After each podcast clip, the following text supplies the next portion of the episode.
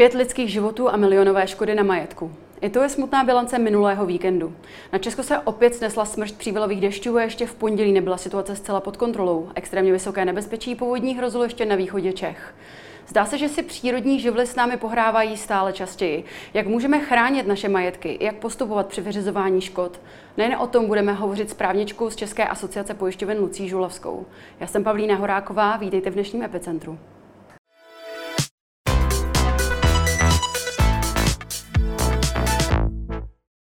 Paní Žulovská, vítejte ve studiu. Dobrý den. Víte už nebo dokážete odhadnout, eh, jaké škody povodně na majetku českých domácností tento víkend způsobily? Tak čísla zatím nemáme k dispozici, ale dá se bohužel očekávat, že tento víkend bude nárůst škod větší oproti tomu, co se stalo minulý týden. A aspoň v jakých eh, číslech se můžeme pohybovat nebo v nějakých hodnotách? Jsou to miliony? Miliony to určitě budou, dokonce bych očekávala, že i desítky, stovky milionů. Hmm. S jakými typy škod se nejčastěji pojišťovny tento víkend setkávaly? Tak jsou to samozřejmě škody způsobené na majetku obyvatel, ale i firem a korporací a jsou to škody jak způsobené rizikem povodně, tak i rizikem záplavy. A jednalo se přímo o zatopené sklepy, zahrádky, nebo po, uh, vím, že padaly i kroupy, tak nevíte tyto detaily? Tak co se týče těch přívalových dešťů a krup, tak tam jsou i škody na majetku obyvatel, nejenom poničené střechy, ale i třeba poničená vozidla. Co se týče povodní a záplav, tak jsou to samozřejmě poničené nemovitosti, zatékání do sklepů, do zahrádek, poničené bazény u nemovitostí a tak dále. Zvyšuje se ta částka škod způsobenými povodněmi nebo živelnými, živelnými přírodními živly rok od roku? Bohužel je tomu tak, protože tento rok například vnímáme i velký nárůst škod způsobených vychřicemi, takže tento rok opravdu, co se týče živelních událostí, bude z pohledu pojišťoven velmi vysoký. A je to tady tím, že těch uh, živelných pohrom je více a více, nebo je to také tím, že lidé mají třeba dražší, dražší věci a proto ty částky jsou vyšší? Tak je to kombinace obojího samozřejmě. Bohužel, jak jsem říkala, roste, roste počet škod, ale samozřejmě roste i hodnota majetku obyvatel, takže je to takový začarovaný kruh pro nás, protože z pohledu pojišťoven musíme vyplácet stále více pojistných událostí. Na druhou stranu tlak klientů na udržení výše pojistného, respektive cenu, je stále taky velký, takže se snažíme klientům vycházet vstříc, ale ten systém musí být dlouhodobě udržitelný. Mm-hmm. Pokud si kupuji novou nemovitost, například, jakým způsobem mohu zjistit, jestli se ta nemovitost nachází eh, v nějaké povodňové zóně, nebo jestli, jak moc riziková je? Tak samozřejmě mám zde hodně nástrojů, které mohu využít. Jedním z nich jsou povodňové mapy, které jsou na stránkách státní zprávy, ať už je to Ministerstvo životního prostředí nebo Ministerstvo zemědělství. Dalším nástrojem, který, je, který mohou občané využít, jsou povodňové mapy na našich stránkách Asociace pojišťoven. A samozřejmě pak jsou zde velmi detailní nástroje, se kterými pracují právě pojišťovny pro stanovení rizika povodně či záplavy. A podle čeho se ty zóny na těch mapách rozdělují na ty rizikové? Jaké, jaké aspekty tomu o tom rozhodují? Tak v obecné rovině lze říci, že pracujeme se čtyřmi povodňovými zónami, kdy zóna 1 je tedy nejnižší riziko povodně či záplavy, zóna 4 je nejvyšší riziko. A posuzuje se zde nejenom riziko povodně, ale právě i té záplavy. A pracuje se zde s predikcí toho, jak mohou danou lokalitu zasáhnout například i přívalové deště, nebo například to, že nám steče voda či bahno z polí, které jsou v okolí naší nemovitosti. Vy jste zmínila právě ty pojmy povodeň a záplava a zdá se, že to je poměrně klíčové a důležité. Mohla byste tady vysvětlit, jaký je v tom rozdíl a proč eh, je důležité je rozlišovat? Určitě. Problém je s tím, že klienti dost často tyto dva pojmy zaměňují a neuvědomují si, jaké riziko je vlastně může postihnout. Zatímco povodeň je opravdu rozlití říčního toku nebo potoka, záplavou je jakékoliv zaplavení daného území. To znamená, může se jednat o vodu z důsledku přívalových dešťů, může se jednat o vytečení z kanálu, může se jednat o stečení vody či bahna právě z okolí polí, které jsou v blízkosti dané nemovitosti. A jsem chráněna v případě obou těchto pohrom stejným způsobem od pojišťovny? Tak samozřejmě záleží na dané pojišťovně a na tom, jak máte nastaveno vlastně krytí ve vaší pojistné smlouvě. Většina pojišťoven toto ve svých pojistných smlouvách má krytí obojího, jak tedy povodně či záplavy, ale jsou i pojišťovny, které to striktně rozdělují. Je tedy potřeba si opravdu pohlídat to, jak mám pojistnou smlouvu nastavenou. A jak velký vliv má tedy příslušnost k určité zóně na to pojištění? Jako jak moc to ovlivňuje tu výši například? tak samozřejmě to, co je na stránkách státní zprávy nebo základní informace, které klienti dostanou z našich aplikací na stránkách České asociace pojišťoven, tak je pouze nějaký základní model, základní informace. Jak už jsem říkala, pojišťovny pracují s daleko propracovanějšími modely, lze říci, že v podstatě ta první a druhá zóna jsou běžně pojistitelné a rizika za nějaké standardní běžné pojistné. Zóna 3 a 4 už je tedy z pohledu pojišťovnictví daleko více riziková, ale nelze říci, že by, byla nějak, že by bylo některé riziko nebo některá nemovitost zcela striktně nepojistitelná, hmm. Ale samozřejmě je vždycky na zvážení dané pojišťovny, zda toto riziko do pojištění přijme a za jakých podmínek. Dá se tedy očekávat, že to pojistné bude znatelně vyšší u zóny 3 a 4 než u zóny 1 a 2 a řádově vyšší. Dokáže to takhle říct obecně? Klidně i o 100%. Uh-huh. Uh, jaký typ pojištění bych měla mít sjednaný, um, pokud bych chtěla být co nejlépe kryta vzhledem k událostem tohoto víkendu například? Tak pokud začneme například u pojištění aut, což je jedno z rizik, které můžou mít také v tím to živly postiženo, tak je důležité mít buď to sjednáno havarijní pojištění, anebo při pojištění živelních událostí k povinnému ručení. Je, je důležité upozornit klienty na skutečnost, že ze samotného povinného ručení takovéto škody opravdu kryty nebudou. Co se týče pojištění majetku, tak určitě bych doporučovala mít sjednáno pojištění nemovitosti jako takové. Pojištění domácnosti je samozřejmě také dobrá věc, ale co se týče škod způsobených povodní nebo záplavou, tak opravdu primární je ono pojištění nemovitosti. Takže kolik takových pojištění by vlastně průměrná domácnost měla mít, aby byla kryta pro jakékoliv, uh, jakékoliv události nešťastné vlastně?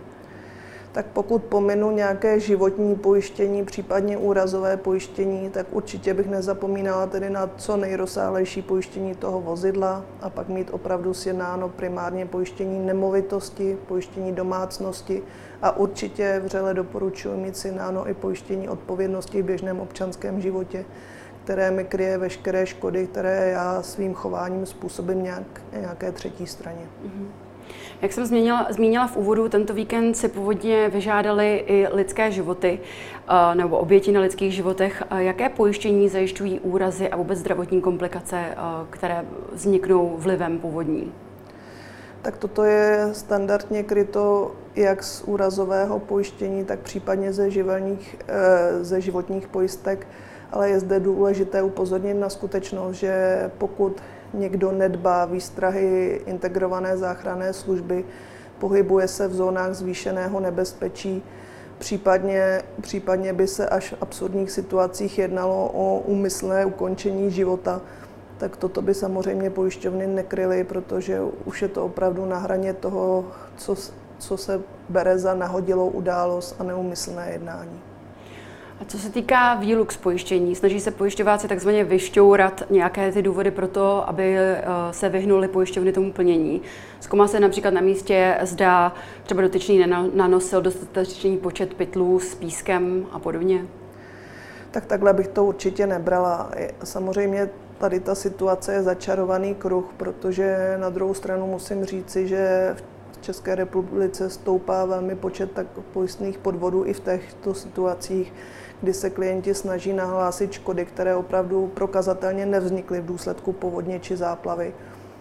Na druhou stranu, jelikož těchto pojistných událostí je v současné době opravdu hodně a pojišťovny sice navyšují své kapacity, ale nejsou schopni poslat své techniky a likvidátory na všechna postižená místa. To znamená, že valná většina pojistných událostí je hlášena elektronickou cestou, s tím, že klienti vlastně zadokumentují svoji škodu, ať už přes mobilní, te, mobilní telefony, e-mailem nebo přes online aplikace pojišťoven je nahlásí pouze tímto způsobem a pojišťovny se opravdu snaží co nejdříve pojistné události uzavřít a vyplatit pojistné plnění, tak aby klientům vyšli co nejvíce vstříc a pomohli jim v těchto těžkých situacích. Takže opravdu není na místě v současné chvíli to, že by se pojišťovny snažily nějakým způsobem krátit pojistná plnění u klientů, kteří měli riziko řádně pojištěné mm-hmm. a řádným způsobem prokázali vznik pojistné události. Jsme schopni tedy říct uh, procentuálně, kolik těch lidí uh, opravdu dostane peníze, kolik procent těch žádostí jsou vyřízeny kladně? Tak toto velmi souvisí s propojištěností. Ta za poslední roky výrazně stoupá. Na druhou stranu musíme říct, že dochází i k případům, kdy v důsledku opakujících se záplav a povodní daná lokalita se právě nachází v té zvýšené zóně rizika povodně či záplavy. To znamená, že nabídka pojišťoven na pojištění daného rizika je někdy pro klienty neakceptovatelná. To znamená, že oni si dané riziko nepojistí a pak samozřejmě nelze očekávat, že takováto škoda bude kryta z pojištění, ale dá se říci, že u těch případů, kdy klienti toto riziko mají řádně mhm. pojištěné, prokážou, že škoda vznikla tak, jak tvrdí, tak zde se, zde se dá říci, že 100% těchto škod bude odškodněno. Pro pojištěnost už je nyní vyšší, dosahuje tak dvou třetin, dvou třetin majetku mm-hmm. občanů České republiky. A co se týká srovnání s Evropou, jak se vedeme ohledně propojištěnosti? Jsme spíše opatrnější národ, anebo spíše stále ještě věříme, že to riziko se nám třeba vyhne? A bohužel v tomto pořád pokulháváme za zbytkem Evropy, zatímco zbytek Evropy bere jako ochranu svého majetku z tohoto pohledu, z pohledu pojištění jako prioritu a lze říci, že v podstatě v okolních zemí, Rakousku, Německu, je v podstatě skoro 100% majetku pojištěno. České republice, pokud se bavíme o nějakém maximu, tak jsme stále na těch dvou třetinách, ale ještě nikdy ne v plném rozsahu. Mm-hmm. Nad přírodními živly máme jen minimální kontrolu. Můžeme však ovlivnit, jak se vypořádat s jejich následky. Jak postupovat při vyřizování škod i na co si dát pozor. O tom už budeme hovořit v další části Epicentra za malou chvíli. Myslím si, že absolutní, pro absolutní většinu lidí, eh, pokud jsou zasaženi živelnou pohromou, je to velmi stresová situace a jednají pod nátlakem emocí. Eh, existuje nějaký správný návod na to, jak se v této situaci eh, zachovat? Měla by pojišťovna být to první telefonní číslo, které vytočím? Určitě. A dobré je, že hodně pojišťoven v současné době už nabízí jak mobilní aplikace do chytrých telefonů nebo i vlastně svoje call centra, kam stačí, kam stačí zavolat, sdělit, co se mi stalo a ten operátor call centra mě navede, jak přímo mám postupovat v dané situaci.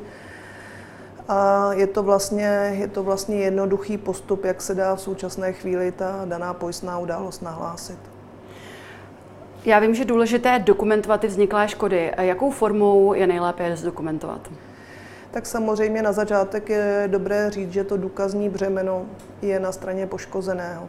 To znamená, je na poškozeném, aby co nejlépe zdokumentoval svoji škodu a co nejlépe ji pojišťovně nahlásil. V současné chvíli stačí opravdu udělat základní soupis toho, co, co mi bylo poškozeno, v jakém rozsahu a pokud možno tyto škody i nafotit, případně nahrát na mobilní telefon. Je tedy nutné, aby přímo u té uh u toho problému byl fyzicky zástupce pojišťovny, anebo to stačí takhle řešit vlastně jenom na dálku pomocí fotografií? tak v obecné rovině je vždycky dobré nejdříve ten problém skonzultovat právě s pojišťovnou přes tu infolinku, zeptat se jich, jakým způsobem oni vyžadují za, za evidování té pojistné události, ale dá se říci, že v současné chvíli opravdu stačí, pokud to zaevidují tímto způsobem na dálku, protože není možné, aby na všechna místa stačil technik pojišťovny v co nejkratší době zajet a je také důležité upozornit na skutečnost, že je samozřejmě potřeba v některých situacích, aby klient co nejdříve začal s odklízením těch škod, protože tím zamezí tomu, aby se dále škoda nezvětšovala.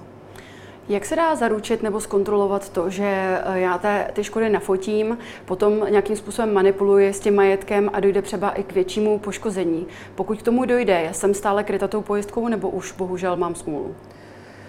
tak opravdu tady je to potřeba podsuzovat případ od případu, ale chci říct, že pojišťovny mají docela sofistikované systémy, na základě kterých jsou schopni poznat, eh, jakým způsobem bylo tedy s majetkem manipulováno, jestli klient třeba úmyslně neudělal něco, čím mohl ještě tu škodu zvětšit.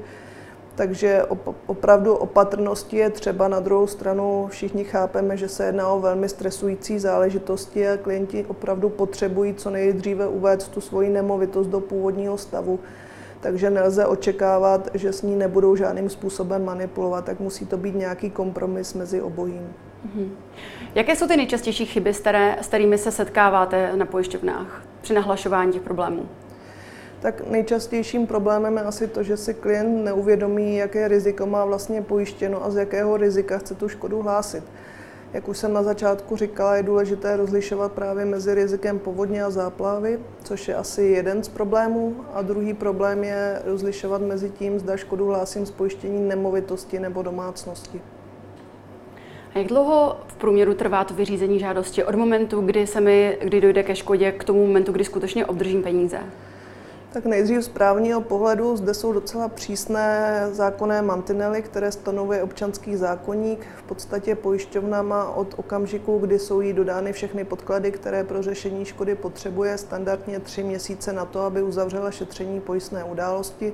Pokud to nemůže stihnout, musí klientovi oznámit, že potřebuje lhutu prodloužit a sdělit mu důvody, proč mhm. tomu tak je a od uzavření šetření má standardně, standardně 15 dní na to, aby vyplatila pojistné plnění. To jsou však zákonem stanovené lhuty, ale musím říct, že většina pojišťoven na českém trhu je schopná po dodání všech relevantních podkladů pojistnou událost standardně v týdenní lhůtě uzavřít. A zase do nějakých pěti pracovních dnů vyplatit pojistné plnění, takže se dostáváme na daleko kratší lhuty, než jsou ty zákonem dané. Mm-hmm. Pokud se přesto dostanou do situace, kdy pojišťovna neplní včas nebo plnit nechce, jak mohou postupovat a na koho se mohou obrátit? A jak jsem říkala, na českém trhu opravdu není standardem to, že by pojišťovny nedodržovaly ony zákonné lhuty. Naopak jsou v režimu, kdy, kdy uzavírají šetření škodních událostí daleko dříve, než, než jim dává zákon. Pokud tomu tak není, tak je to vždycky z důvodu na straně toho pojištěného, respektive pojistníka. Nedodal, nedodal potřebnou dokumentaci, není schopný prokázat, že ke škodě došlo tak, jak říká, nedodal potřebné hmm. faktury například. Ale zde se opravdu bavíme o složitějších pojistných smlouvách, například korporátních pojistných smlouvách, nikoli v oběžném retailovém pojištění majetku občanů. A na druhou stranu, pokud tedy už se ta lhuta protahuje, tak je tam opravdu důležité s tou pojišťovnou komunikovat, zejména dodat podklady, které pojišťovna potřebuje, tak aby co nejdříve mohla vyplatit pojistné plnění. Pokud by tam ale ovšem došlo k nějakému pochybení, tak je vždycky možné se obrátit přímo na danou pojišťovnu ze stížností pokud ani toto nepomůže, tak v oblasti neživotního pojištění, kam právě pojištění majetku spadá, je k dispozici v rámci mimosoudního řešení sporu buď to Česká obchodní inspekce, anebo kancelář ombudsmana ČAP. Mm-hmm. Ovlivnila koronavirová pandemie nějakým způsobem pojištění? Tak co se týče této oblasti pojištění, o které se bavíme, to znamená jak pojištění vozidel, tak pojištění majetku, tak určitě ne, protože majetek i vozidla stále existují. Stále to riziko, že se nám s majetkem něco stane, existuje bez ohledu na to, zda je zde koronavirová pandemie nebo nikoliv. Takže v této oblasti k žádným změnám nedošlo.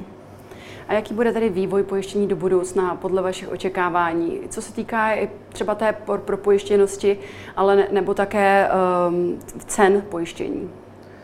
tak stále je potřeba českou veřejnost naučit na určitou finanční gramotnost, co se týče pojišťování tohoto rizika, protože je opravdu dobré mít svůj majetek pojištěn na, na všechny škody, které mohou nastat ale lze očekávat, že právě se zvýšeným počtem těchto živelních událostí budou pojišťovny dále více přeskoumávat, zda to riziko v dané lokalitě je vyšší či nikoliv. A bohužel lze očekávat, že pro některé lokality bude samozřejmě pojištění, co se týče finanční nákladnosti, méně dostupné, protože bude výrazně dražší. Tolik právnička a specialistka na neživotní pojištění České asociace pojišťoven Lucie Žulavská. Eh, děkuji za váš čas i odpovědi. Naschledanou. Děkuji. A to už je z dnešního Epicentra vše. Já jen připomenu, že záznam dnešního dílu společně i s těmi ostatními naleznete na blest.cz. Já se s vámi pro dnešek loučím a těším se opět zítra ve tři hodiny. Na viděnou.